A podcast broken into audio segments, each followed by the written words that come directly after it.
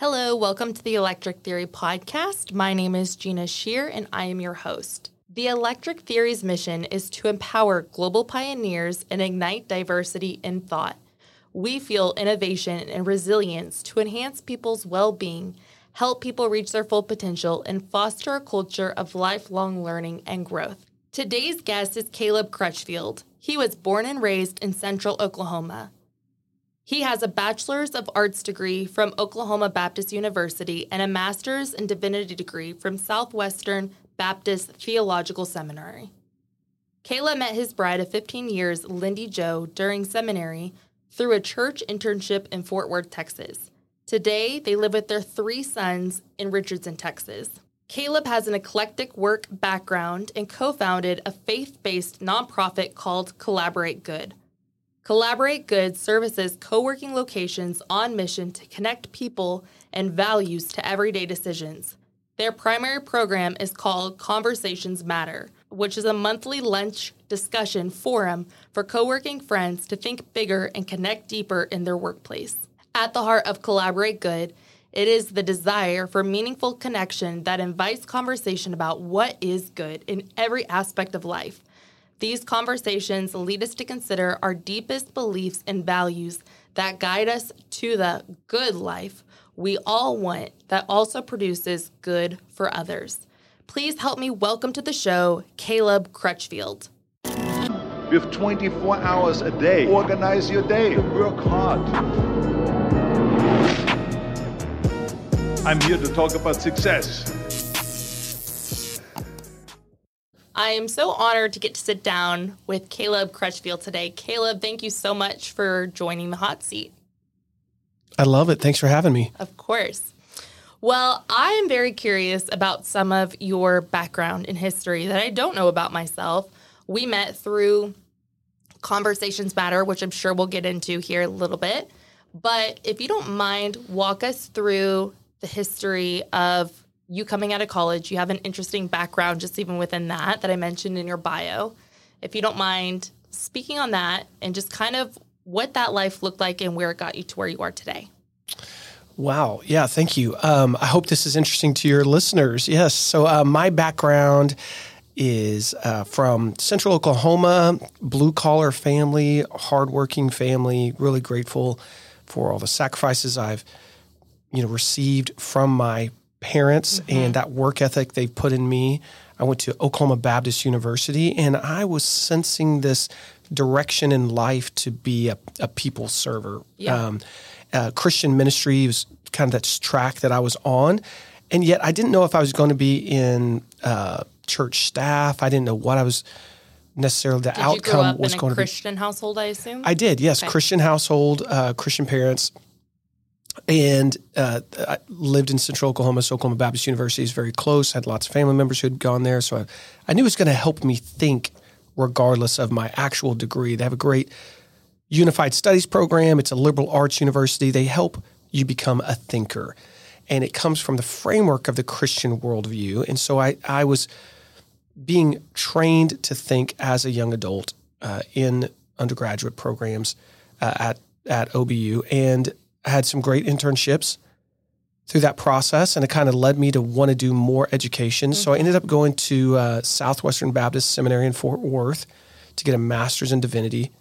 I thought that th- the questions about God and life and humans and the the problems with humans, the problems with the world, the solutions to those problems, what makes life meaningful, how do you really find peace in the midst of um, you know the chaos of the world. Yeah. Um, those are existential questions, and I felt like the Christian worldview did have the best answers to those questions.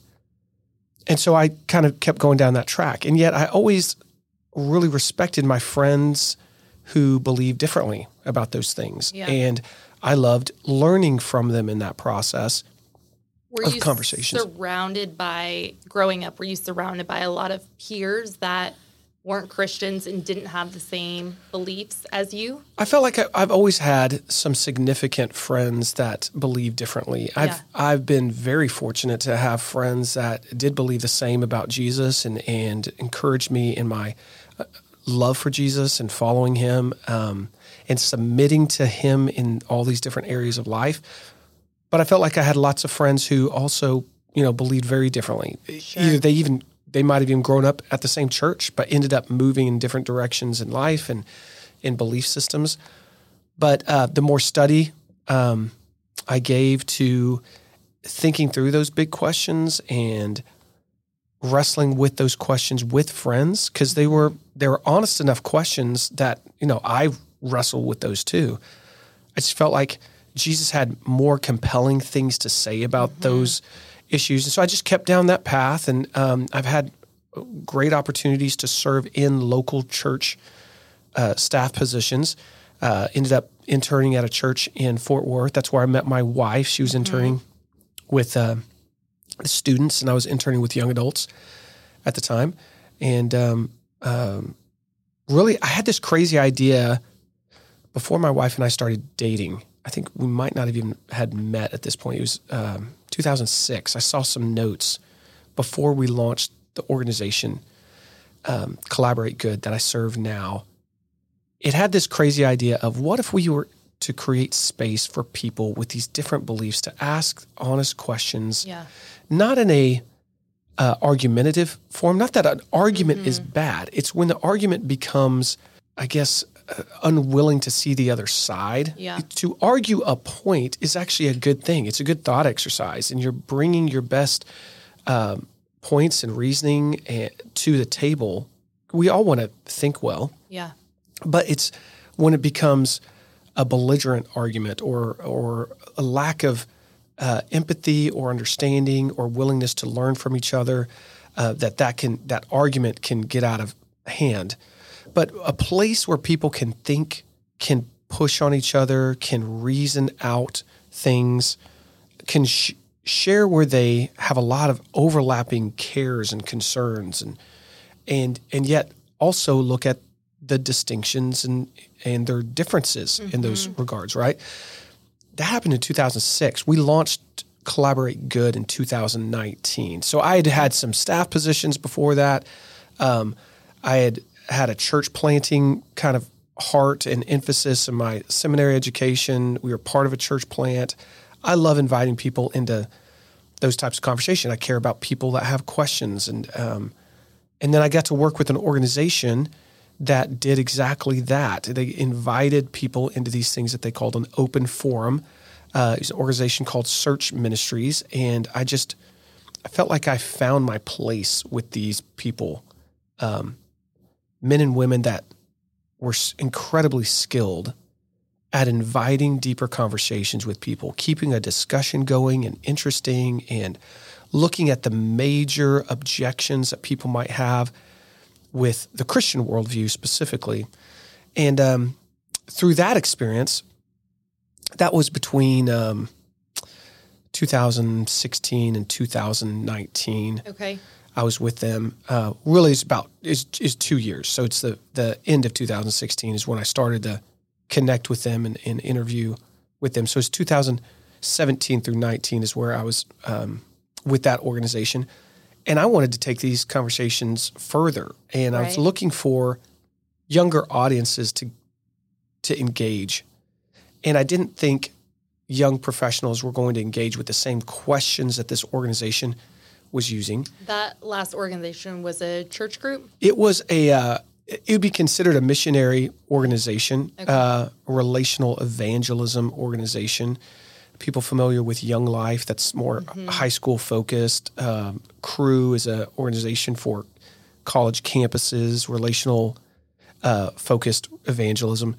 Yeah, I care about people thinking well. And some people have an adverse posture towards evangelism, right? You want to change people's minds about right. Jesus and like let's let's be honest we all want to change people's minds to agree with us yeah. right we we have our views because we think they're good right and so that's really one of the reasons why we call our organization collaborate good inviting those conversations about what is good um, really deepens conversation pretty quickly yeah and i think most people in our culture have this naive view that no i'm i'm really okay that people can believe different things no we aren't, especially when they conflict with what we think is good, right? There's a distinction there. There's a clash there of values, and we're not okay that that people just hold those mm-hmm.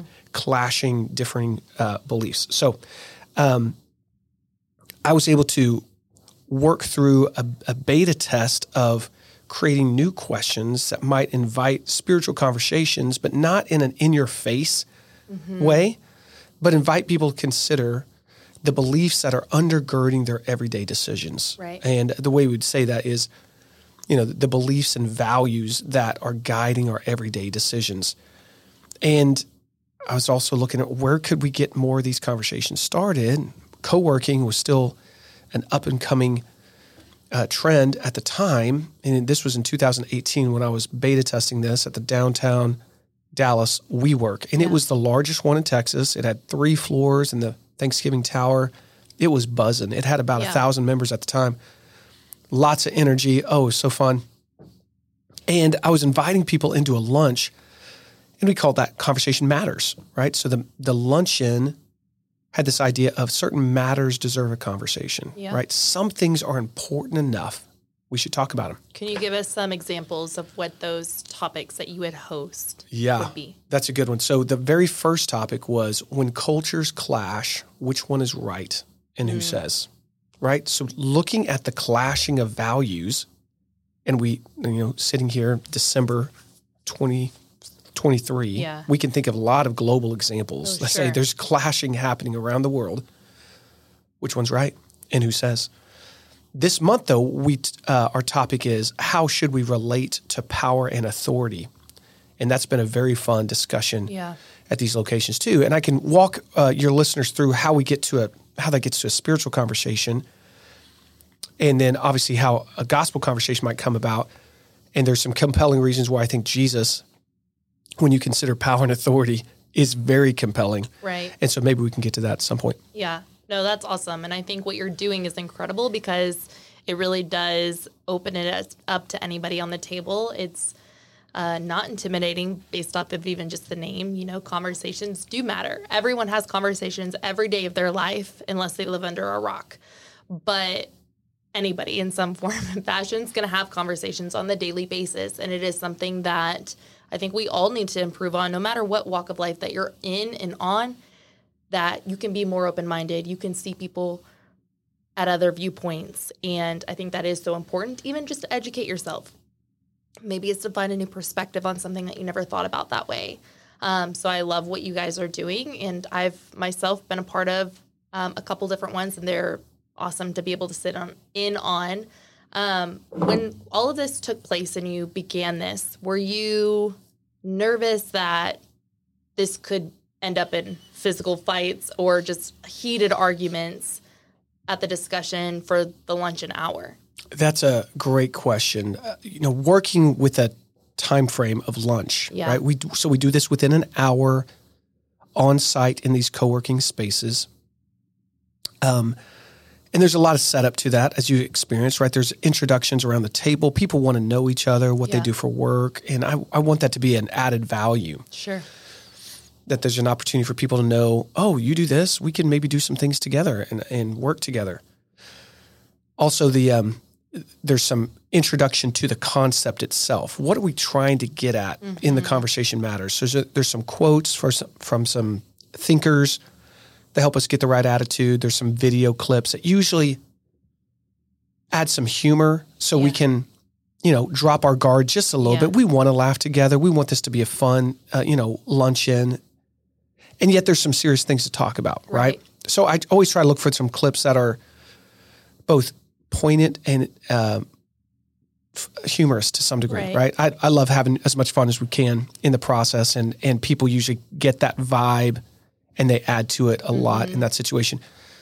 As much as there uh, are issues that are very serious and can um, can become very heated, the discussion has never got there fortunately. Um, I, I, think I'm priming the pump just enough around this luncheon. Yeah. You know, after you do the introductions and video clips and setup, the discussion itself is only about 30 minutes. And I've got yeah. lots of questions to kind of keep it going. We don't always get through all those, but I want them to know there's a lot more to the topic than you probably 1st considered when you came in. So I want them to think a little bigger.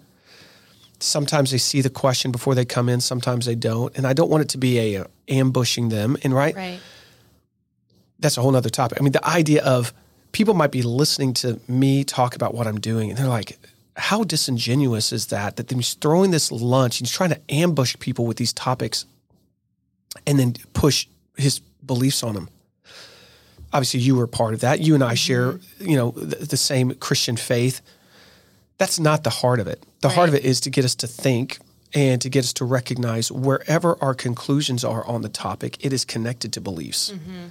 So even a secular, non-religious worldview has beliefs, Right. really big beliefs. And when you look at the things that we value the most in our society, the secular view has some holes in that. Yeah. And I mean, I I love inviting people to c- consider some of those things. When you think about human rights, um, when you think about the concepts of justice, and um, where does human value come from? The Judeo-Christian worldview has some very beautiful things that have have done some great things for the world. things didn't get that heated, fortunately. Things have not. There has been some significant disagreement, but even I've been so impressed with some people that I thought weren't going to disagree well mm-hmm. because of some setup, easy setup things, and the attitude around the table, the way they disagreed. I was like, wow, I'm really impressed. Yeah. I know you disagree with that perspective, and yet the way that you said that was just really kind. Right. And that is just so refreshing when people Right. are willing to step in, to be honest about their perspective, to wrestle um, with where some of these things they care about maybe conflict with some other things that they care about. They're like, well, both of these things can't be true, or Right. I have to make a decision about one of these things. I think it's, it just benefits in so many ways, not only the individuals, but those relationships that come out of it. And that's Yeah. all part of the, the effort. Yeah, absolutely. What is something for people that are not engaged with conversations matter? How is how can people like give someone a tool, like a practical tool that people, the listeners, can engage with on their everyday life, maybe to one either strike some of these conversations to get to know people better in that way, or maybe it is to really expand their beliefs and knowledge on a certain topic or to just be more open and caring how would you give some people some practical steps to be able to do that It's a great idea. Great uh, question. I would say um, thinking about what is good in any of these categories or areas of life helps you start to define the boundaries there. So, for instance, what is a good relationship? What is good work? What is a good society? And then what is good government along that? Like, what are the boundaries to make those things work? Um, what is good? This is great. I love getting to this. What is good sexuality? yeah right? In our conversation, what most people that critique uh, the Christian view is they're like, I, I just don't agree with the sexual ethic of Christians and how they could, you know, be against any two people that love each other. So to say, you know, good sexuality is apparently just when two people love each other. And and yet when you look at that, we can't just be sexual with anyone with just anyone all of our decisions are connected to, or actually, the way we view decisions as good or bad is connected to our existing relational commitments. So, for instance, I'm a married man of 15 years, amazing wife. I can't be sexual with whoever I want to be, yeah right? And some people say, well, what if you did find someone else who was really your soulmate? Well, if I was sexual with that person, who is it not good for? Well, it's not good for my wife. yeah It's not good for my kids. right Um, and even if you're single, you might have some relational commitments with uh, an existing, you know, uh, romantic relationship, and so you can't just, you know, be sexual with whoever you want to be. Um, or you might not be in any romantic relationship, but you're like, I can't be sexual with just whoever I want to be because we all might have that friend who broke up with so and so, and you're like, I always kind of thought so and so was attractive. Well, you couldn't just go be in a romantic relationship with that other person that's your friend's ex, Right. right? Because of that relational commitment. Now, beyond that, it's like you always have to take into account the other person and their relational commitments, right? Um, so that's one way to start thinking about how these boundaries come about, right? Um, the culture today would say uh, freedom is the the greatest value. Freedom to express yourself, freedom to pursue the things that make you happy. And when you really start looking at that, that actually starts to contrast and conflict with the things that really make life meaningful, such as loving relationships, right? So, one of the ways I just described that was your existing relational commitments.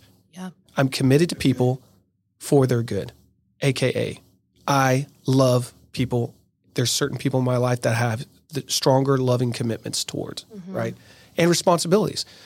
Um, so that's one example. And there's, you know, people might push on that, you know, uh, and I'm totally open. You, got to invite those conversations, but considering what are the boundaries of what is good in this topic?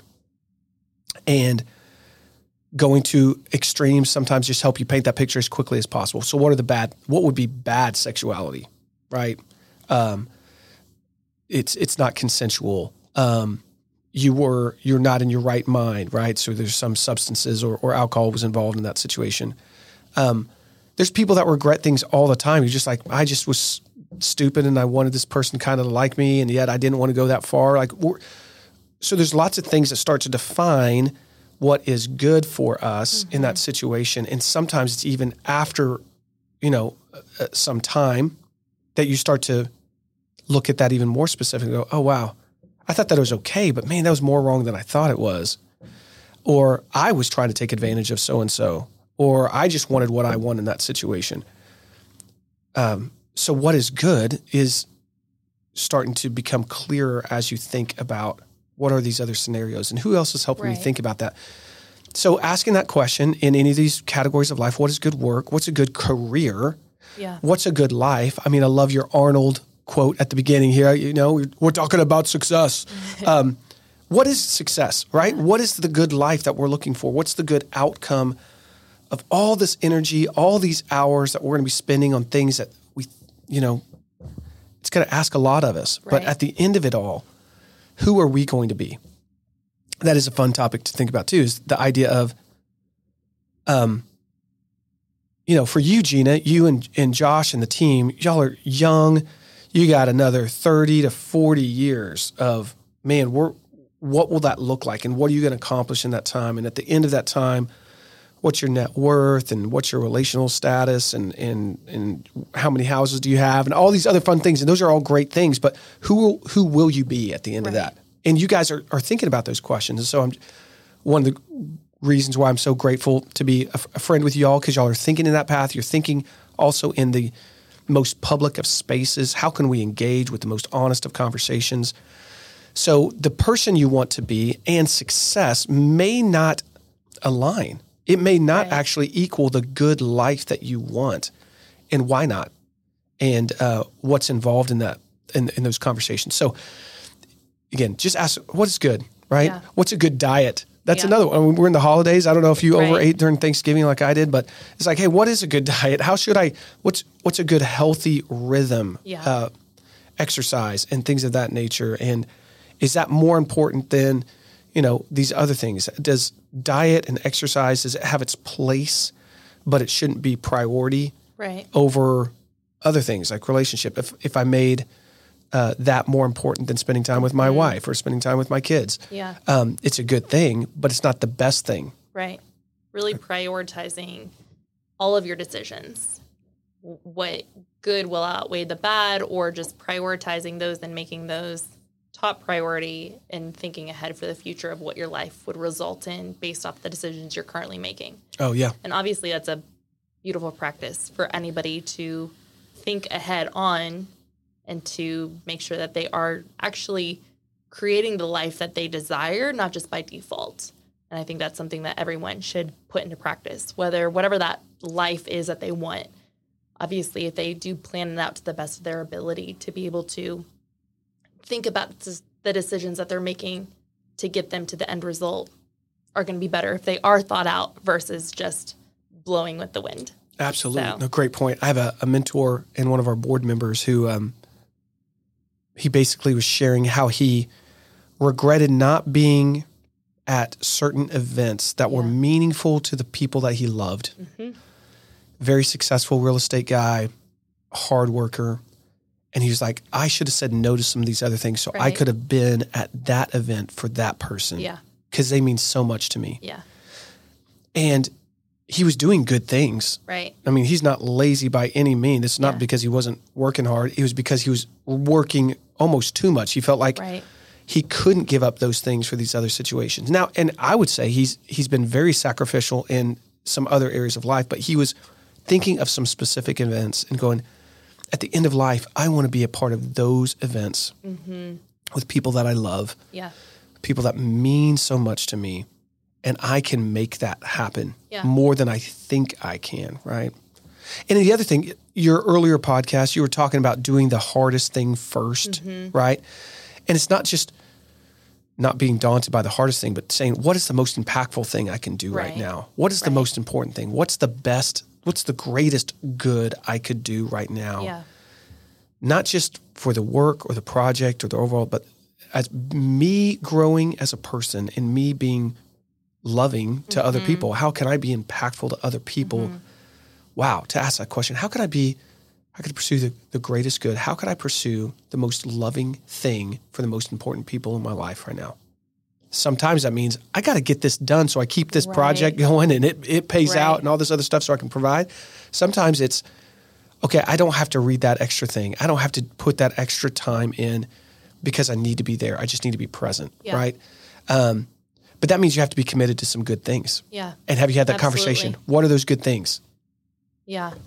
Yeah. No, that's I mean that that right there you if you're listening to this episode, you should pause right there and rewind and listen to that a couple times and write those big things down. Really to put you on where is the trajectory of your life going right now, even this week. Um yeah, that was very good. Well, I am. I'm trying to connect the dots to these loving relationships really do add the most meaning to life. And if you don't, if you hey, Caleb's just this Christian kind of, you know, pushing his worldview. I mean, Harvard says it. yeah. So apparently you can trust Harvard over, all right, what, what Jesus had to say. But Harvard's done this 80 plus year old study on this. Right. And loving relationships is the most foundational piece. They would say committed, um, caring relationships, I believe. I can't remember the actual term that they used. But they say that's what adds to the most healthy and happiest lives Yeah. is having long term committed relationships, aka loving relationships. It's as if we're made for that. Right. right? Right. And it's like, okay, that's why that's you know, I mean Jesus said it first, right? To love God most and to love others as much as yourself. Imagine the society that would create. Imagine People the families. That's exactly that. right. Yes. Yeah. The friendships, the, communities, right? Oh my goodness. Let's uh k- keep this topic in the forefront of our minds, not not table it, but I also want to ask you because this is something that I've seen in my own life multiple times in the last 2 weeks. And I had a friend call me uh actually last week kind of out of the blue and he was like, "You know what? I just want to check up on you. We haven't talked in a while. You're a good friend." And I thought that was not shocking and it shouldn't be. That's the weird thing. Like that's the bad thing is that that shouldn't be a shock to anybody if someone gets that phone call but it's not a regular thing that people do anymore. So i thought it was really cool that he did that you know reached out out of the blue. I answered even though they didn't shoot me a text message first and that's kind of the day and age we live in. Um, i still answered. We had a great conversation but something that continuously got brought up was am I in the right path right now? And I feel like this year alone, for so many people I've talked to, has just been kind of a weird year. Coming out of COVID, you know, a lot of people were really in the negative space financially or on a great space financially. There really wasn't anything in between. And then we kind of took this curve, getting on a high of things coming back open and people living their normal life. And then 2023 hit, and everyone is expecting a great year, I think, financially, mentally, all of this stuff. And it was just kind of like a bust for so many people. And this is something I've heard time and time again. And everyone's like, you know, am I living out what I'm supposed to be doing? Is this what I am really passionate about? And there's a lot of people that aren't living in their purpose, their calling, what they're passionate about. And this is something I've heard time and time again. So, as we're connecting relationships and conversations together and doing what is good, how would you connect that with someone's calling and their purpose? That's a great, great question. And because some jobs are going to be more people focused than others, Yeah. and not everyone needs to be in a job that's people focused, right? There's an there's an element of the conversation for young professionals nowadays that um, we, can be misleading. That somehow there's a perfect overlap with purpose and calling and and work again, from the Christian perspective, it says even really good work is going to be hard and it's going to be disappointing right now, right? So that's the Christian worldview. The secular worldview uh, might run from difficulty, right? Or it's the over positive person that says, I'm going to pursue this no matter what obstacles stand in my Right. way. And after they've run over people or dug themselves into a ditch, you know, they- they're like, oh, I, I, just didn't see this, or I wasn't willing to admit this wasn't the path for me. So I think asking the question is important. How uh, my wiring, right? So a secular perspective would say just what's my personality, what is my experience, my culture, and the opportunities available. How do those kind of match up in the best way? The Christian worldview to say, uh, okay, God has made us for a purpose. That's first of all to know Him and to know His undeserved love in his, through His Son Jesus, and then through that undeserved love, we would look to love other people when they don't deserve it. And one of the ways we do that is through our work. So Yeah. often, we don't even know the things that we're good at until someone tells us Yeah. we just kind of do those things. We're like, yeah, I just, I mean, I just find myself always doing those things. And other people that experience that goodness, like, do you know how good you are at that? That is just incredible how you, you know, knock out that work and how thoughtful it is or whatever that, that, mm-hmm. that task is, that kind of work is. And people kind of stumble into it as they just go and do. And so I think for someone wrestling uh, with that question, am I going down the right path? Know this their experiences will benefit them, whatever change will come into the future, right? Whatever direction, um, if from the Christian perspective, that God is guiding you is going to benefit. I had a very eclectic work background. I, I appreciate all that because it helps me engage other people well, love them well, understand a bigger picture of how things are done. I, I think it hopes. I think it gives me a more grateful attitude with where I am and the opportunities I have, but also grateful for the people that help make things possible. Yeah. Because I know what it takes to make certain things happen, and it takes really great teams or these people here, and just to appreciate everyone at every level doing these great things. So, whatever someone's experienced in 2023, to say, man, I don't know if there's a change ahead just to say, hey, the things that you've learned and experienced is going to help you in the future. So If you apply yourself. and that's true too. Yes, don't you can't just say, oh, it's out there, and I don't know what you'd have to rely on to to just think it's going to happen for you. You rely on your uh, relational collateral somewhere. Relate rely on you know I don't know family money or investors in some ways. You do have to apply yourself to go. Hey, I want to do good work for the sake of the good of those around me. And when when you do that, you actually find greater fulfillment yourself, right? Um, when you know you're doing good work that's benefiting other people, that's one of the deepest sense of satisfaction we could probably find. Yeah. So, asking questions. All right, what is good? What? Why am I not um, fully satisfied right now? Is it just the reality of this year? So, in another sense, the younger you are in the workforce, the more you just haven't experienced hard times. Yeah. so it's Yeah. okay to say, "Is this just a hard year?" Right. And I could see if things change, um, I still want to be doing what I'm doing. Or is it like, I don't know, maybe I can pivot and do some similar things in a different space that's not as vulnerable. Some of us like the vulnerability and because it's the riskiness that has great reward for us. Some people are risk averse. And through these different economic changes, political changes, um, even global changes, there's Yeah. opportunity for us to see where we can add value in whatever space we're in. sometimes it's a brand new space. And we're like, oh, I never thought about applying this strategy into this other space, Right. this other industry.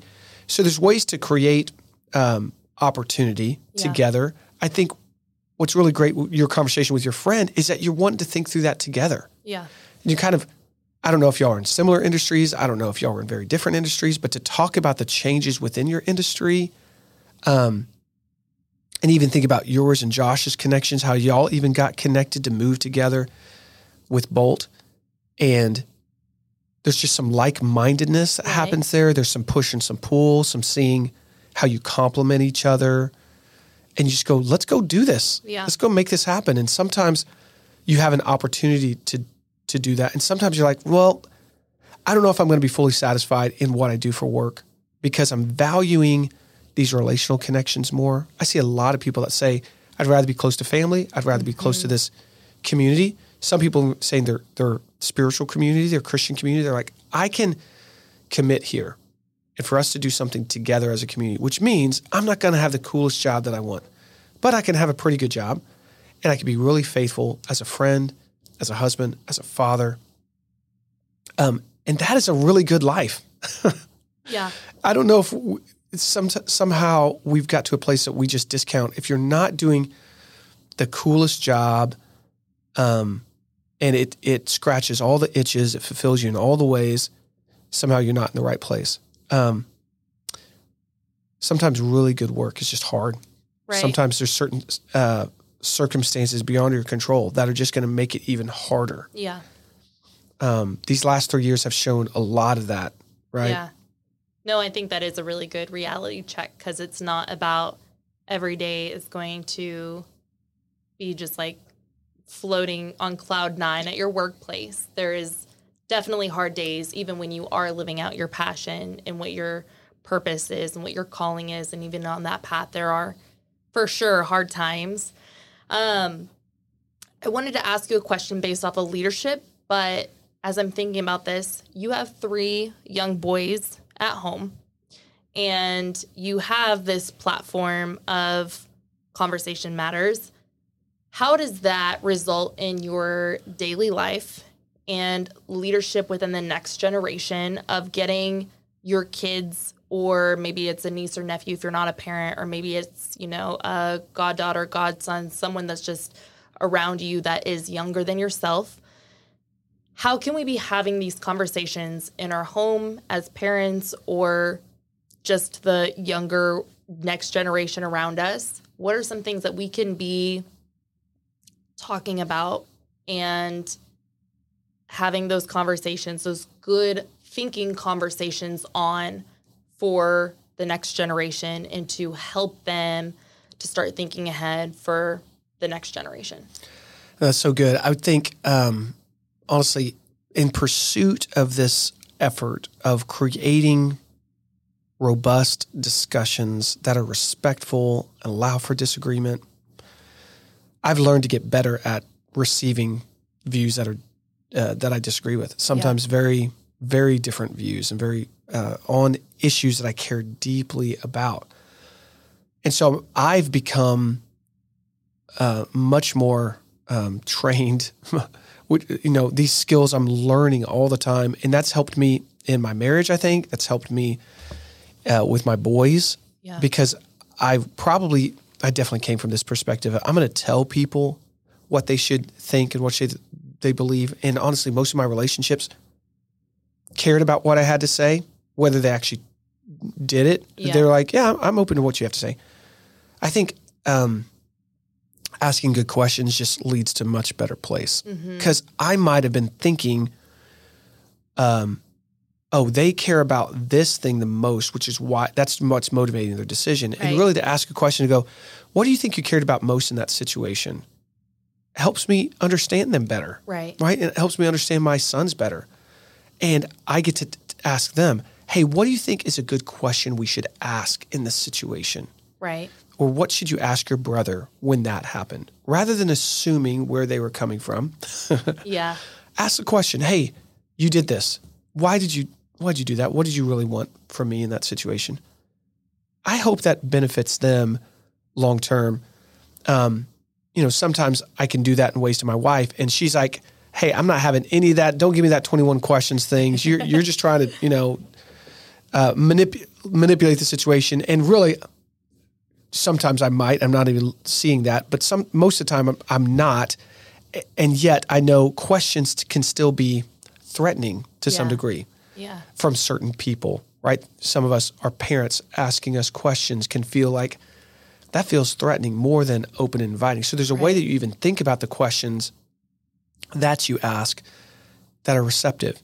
If it's a question and always a rebuttal or a question and always a redirection, then that's not very genuine as far as curious Mm-hmm. about that person's perspective. So asking genuine question, asking more follow up, and going, how does that really influence you further in in where you're going with that? Yeah.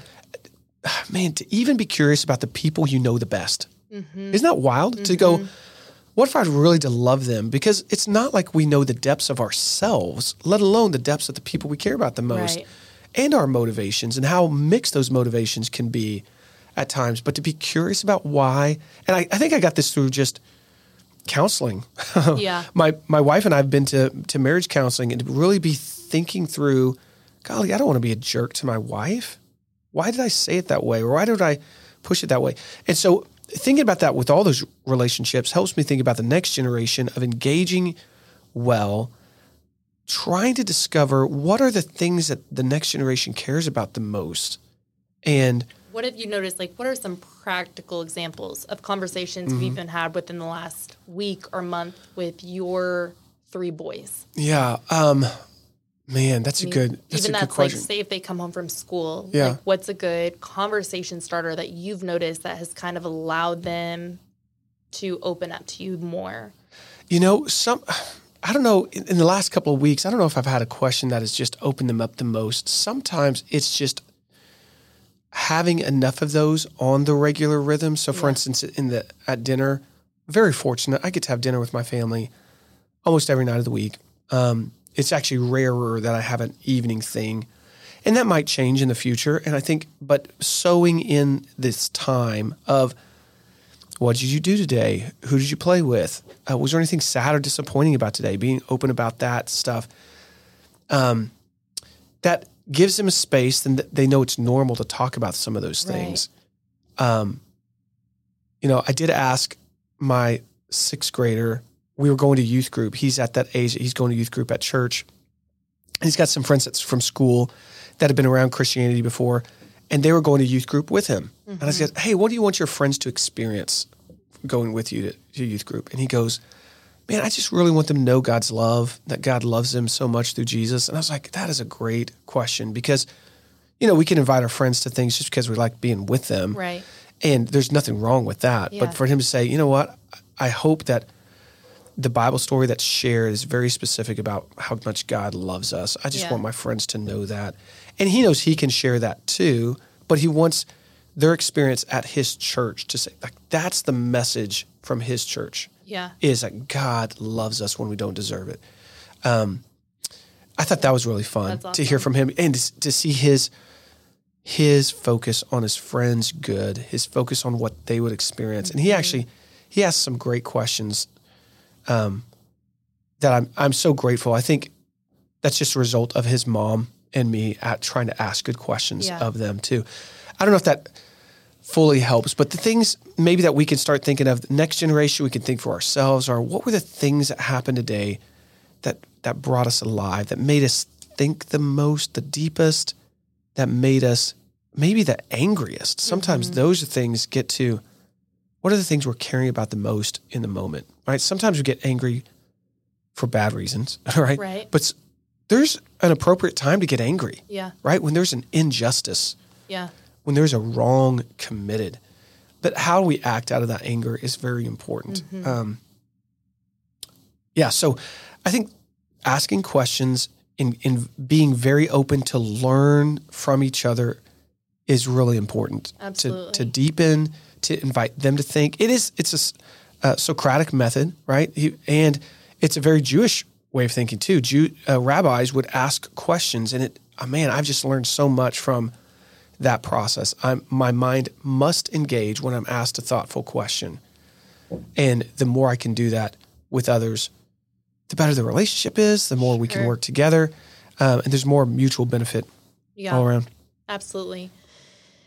And outside of having that conversation with the next generation, what are some practical questions, like your go to questions that people, whether it's your peers, older people, younger people, whatever it is, what are some of your go to questions? So I know even within your conversations matters, you have obviously your topic, and then you kind of have some thinking questions based off of that topic that you can really start gaining conversation from and really maybe challenging your own belief. And I think that's so healthy. Like, I think that is so healthy to be able to challenge your belief. I know that a lot of my beliefs are not the same what they were 10 years ago, whatever. And I don't think, you know, I think, I think if you just grow up with the same belief that you did when you were a child, that doesn't necessarily mean it's the right belief.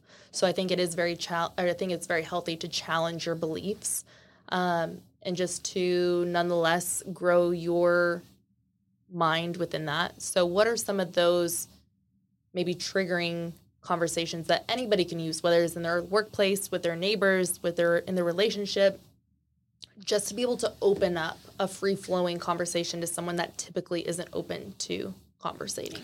That's that's good. I would uh, I would just echo what you're saying that the idea of just living off of some childhood belief system, whether that was religious or non-religious, um, really needs to be challenged. Yeah. Right um, now, the language that's used nowadays is this deconstruction. Right, this deconstruction of faith. Um, there can be a deconstruction that doesn't have to lead you away from your faith. And I think one of the questions I like to consider is what is good for humans? So, one of the most practical things we kind of land, or areas that we land in after conversation matters, is basically your beliefs about what a human is for. Well, it's going to lead you to what is good in the situation, right? Okay. Your ethics, your morals are connected to your beliefs about your meaning in life Yeah. you d- in purpose. You don't know if something's good or bad unless you know what that thing is for, Yeah. right? This microphone is good because it amplifies my voice and it connects to the system it's got to create to, right? I wouldn't judge this microphone on whether it it, it massages my back, right? Or or gives me a foot massage while we're talking because that's not what a microphone is. Or if if it holds props open the door for us correctly. Yeah. It's meant for something and I judge it as good or bad based on its intended purpose. So when is a human bad? Right. what what is the good life right it's there's general questions there that humans are for things um, and for a purpose. And yet then there can be more specific things. What is good for me may be different for you gina right? So you're a woman i'm a man. There's some differences there. Um, there's some things about your background experience that's going to limit you in some activities. There's some things in my background experience that's going to limit what's good for me. Sure. what I can watch, where I can participate. Again, my relational commitments currently. So those things can become more subjective, but there's a general idea of what is good for humans mm-hmm. that gives us our ethical code and also creates a shared idea of justice, Yeah. right? People shouldn't be treated this way. That's, well, says who? we, we've got to have a shared understanding of what people are for for that to work and play out in a society. Right. Yeah. So, uh, what are people for is one of those that kind of lands in that space. Um, the direction that they want, the life that they want, those are other questions. Do you think you're you're moving that direction, right? That that idea of what success looks like, or, and do you think that the person you want to be will be produced on that path of the success and the good Yeah. life that you want? Uh, do you think that's leading you to a more loving person? And do you think that's a, a valuable trait for you to have, right? Whenever you get to the conversation of love, you, you got to think of, well, who's your who's your teacher on Yeah. how to love better? Yeah. Even the world religions go to Jesus on that. They're like, well, Jesus has some really good things about love. Yeah. I don't know a better teacher on love. Uh, our conversation matters this month on power and authority. I don't know anyone that used their power and authority better than Jesus, right? Because he used it out of love. Right. And that's the whole Christmas story. Right. That he came, the Philippians 2 passage says that he didn't consider equality with God something to be grasped, but he uh, humbled himself, put on human flesh, right? That's the incarnation. That's the, the Christmas story. So he humbled himself in that way, but he also humbled himself on the cross, right? The, the only innocent man ever walked the earth. He died on behalf of others, right? So this idea of power and authority, all power and authority, he used for the sake of others, for the goodness of others, out of love for us. Not that we deserve Yeah. it, but that we actually we didn't deserve it. So those types of things, the um, the love conversation in the in the life, and people that grow up in the Western context, we are uh, we're so influenced by the Judeo-Christian view on these things, and even the critique uh, everyone has had in the conversation matters on the topic of power and authority. Like, well, how do we critique those in power and authority, and how do we want them to use their power and authority? And it all came back to ideas like selflessness. We want people with power and authority to use it in selfless ways, or to use it for the good of those around them. Right. When you think about human history, why in the world would anyone give up their power? Yeah. that that's ludicrous. Yeah. That's that's usually death in most situations. But something happened 2000 years ago when Jesus stepped on the scene that human societies would start to question, oh wait, maybe I should use my power and authority for the good of others, right? In one sense, the the Hebrew scriptures, the Jewish kings of the past would uh, showed glimpses of that, right? Because the God of the Bible is the God of love, but Jesus fully expresses it and changed whole societies that valued people no matter their gender or ethnicity, no matter their socioeconomic status, no matter their physical and mental capabilities, but they were loved and valued because they were humans. Right. And that therefore all humans should value one another and should um, should use whatever power and authority they have for the goodness and the flourishing of others, right? Absolutely. Now No, that plays into work, that plays into relationships, that plays in our money. Um, and I don't know, that's good news. No, that's a beautiful way to like package it all and come back to the root of the actual cause, essentially, of why we do the things that we do, how people are fueled and why people are fueled and why they make the decisions that they make. So that was beautifully said. Well, I hope your listeners, you know, no matter where they stand, Right. you know, there's all these books on servant leadership in the workplace and, you know, doing other centered um, work, right? Doing things that give back. Like those are good things, but I just want you to consider why in the world should we do those things? Right. And Jesus has something really beautiful to say about that. And for you to consider, especially during this, this Christmas season, the God of the universe has declared he loves us when we don't deserve it. Yeah. That doesn't come from any other worldview. It comes from Jesus. Yeah. And um, he's worth considering. And if you, if you were to experience that, to really trust in that truth of God's undeserved love, man, it might change the way you think about your work. It might change Mm-hmm. the way you think about success. It might change the way you think about even the disappointment you might be experiencing through this year and going, is this the right place for me? But man, I know if I stay here, it- it's going to benefit X, Y, and Z and Right. these other people around me. Maybe I can stick it out and maybe i God could use even those disappointing things, Yeah. right, for the for my good and the good of those around me.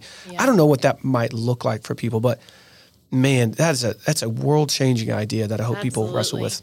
Absolutely. No, and that's so good to be reminded of, even for myself on a daily basis, you know, because there's definitely hard days and times when you want to quit, even if it is good work that you're doing. But if you can just captivate that idea and live based off of that idea, it'll rock your world for sure. That's right. Thank you for sharing that. Let's go ahead and jump into the jar question real quick. Let's go. If you don't mind opening that up pulling out the green piece of paper, reading that, and then answering it to the best of your ability. All right. So the question is if you could have an uninterrupted conversation with one celebrity or wise person, who would it be and why? Man, I've gone back and forth with these kinds of questions. It's so hard to just say um, one person for me. I used to uh, think celebrity wise, Tom Hanks would be up there. Um, and Will Smith at one point would be up Yeah. there. And I think I would still want to have a conversation with Will, maybe more now than ever. Um, uh, That celebrity. would be that would be a fun one. right? I like maybe more now than ever to say Yeah. I would love to hang out with Will Smith and ask more questions Right. about all of, all that went down a, a year or two ago. Uh, one celebrity, okay. I, I mentioned two. Um, gosh, I'm terrible at these one person things. I'm gonna do that. I'm gonna say Tom Hanks. I would love to have a conversation why? with Tom Hanks. He has such a funny background. I was thinking about him today. Uh, how much his comedy was uh, physical comedy back in the day, but now he's just this. He might be the most likable and trusted person uh, in Hollywood. He he doesn't just go out there with uh, his political views. So there's, in one sense, I know he cares about some things deeply. He's done some projects that have uh, been connected to things that he cares about. I'm thinking of some of the things he's done with Spielberg, um, like Band of Brothers and um, you know Saving Private Ryan, things of that nature. So I would I would want to know what makes him click, where he feels like he's stifled Yeah. to move in the directions that he really cares about. He feels like he's always having to protect a brand, right? Right. In one sense, I want people to be likable and yet be themselves, not have to fake it. And yet there's always going to be a view that is not popular. Yeah. I always have that question too in the back of my mind and people that are genuinely good people why they feel the need to be such a good person especially if they are publicly known as not a christian or not being religious mm-hmm. which is fine. Religion doesn't make you Yeah. live by those morals but if you're not a christian and you don't have like a higher power of authority to look up to and to mm-hmm. answer to essentially then why do you feel such the need to be such a good person? Like for me, I've always wanted to sit down and have a conversation with Mark Cuban. Yeah. Mark Cuban is not publicly known as a Christian. Like he'll tell you, he's like, I don't really know what I believe in. Well, if you don't know what you believe in, why do you do the things such as like giving back to the community on a regular basis? Whatever. It's just interesting to me. Like, Totally. why? One of the young guys in the Conversation Matters today was talking about, you know, why would anyone give up their power? And mm-hmm. he was saying, well, to make the world a better place. So he has an understanding that if you give, if someone gives up their power and authority for the good of others, it will make the world a better place. But why? Right? Where did he get that idea? Yeah. Right? For some people who give up their power and authority, it might mean death for them. Right. right? It might mean destitution or, um, but at some point in human history, that had to start happening so much so that whole societies now critique anyone Yeah. in power authority um, in that way. And so you're right. There's an element of, yeah, why would you want to be that kind of person? Why do we all agree that that's a good person? Right. Yeah. Yeah. That's so interesting. Well, Caleb, thank you so much. This has been so fun. I feel like anytime I join into a conversation matters or even just have a conversation with you for that matter, uh, that I will think on things for hours after leaving the conversation and I truly feel fulfilled or like have growth in that time frame and I think that's very fulfilling for anybody when they are growing. So thank you for sitting down and sharing your perspectives and insight and patterns on being able to ask certain questions and just give a deeper meaning to people that they can apply to their own lives. So Well, so kind of you. Thanks for having me. Thank you for joining us. Uh, real quickly, tell people where they can find you at, because I'm sure people are going to want to know how they can get engaged. Um, maybe they work at a co working space that you can tap into their market there, or Yeah. maybe they just want to sit in on one, or they have questions for you that you yourself. So where can they find you? Totally. Get in contact? Um, collaborategood.org is our website. And on our Conversation Matters page, you can find the dates and locations. We'd love for you to visit. Uh, obviously, register so we'll know that you're coming and that you're not a part of that location. If you are a co working member somewhere and you're interested in starting these conversations, um, let's connect too. So, all the contact information is on the website. And uh, would love to start more, uh, you know, conversation matters around the city. Yeah, absolutely. They're so important. I love what you're doing there. Thank you guys so much for listening to the Electric Theory podcast. If you don't already, go ahead and follow us on social media on Instagram at Electric Theory Pod. And if you haven't already, go ahead and subscribe to this channel on wherever you listen to your podcast at. Thank you so much, and we'll see you next week. It was another good day. We had another good day. And if you line up enough good days, fuck around, have a good life.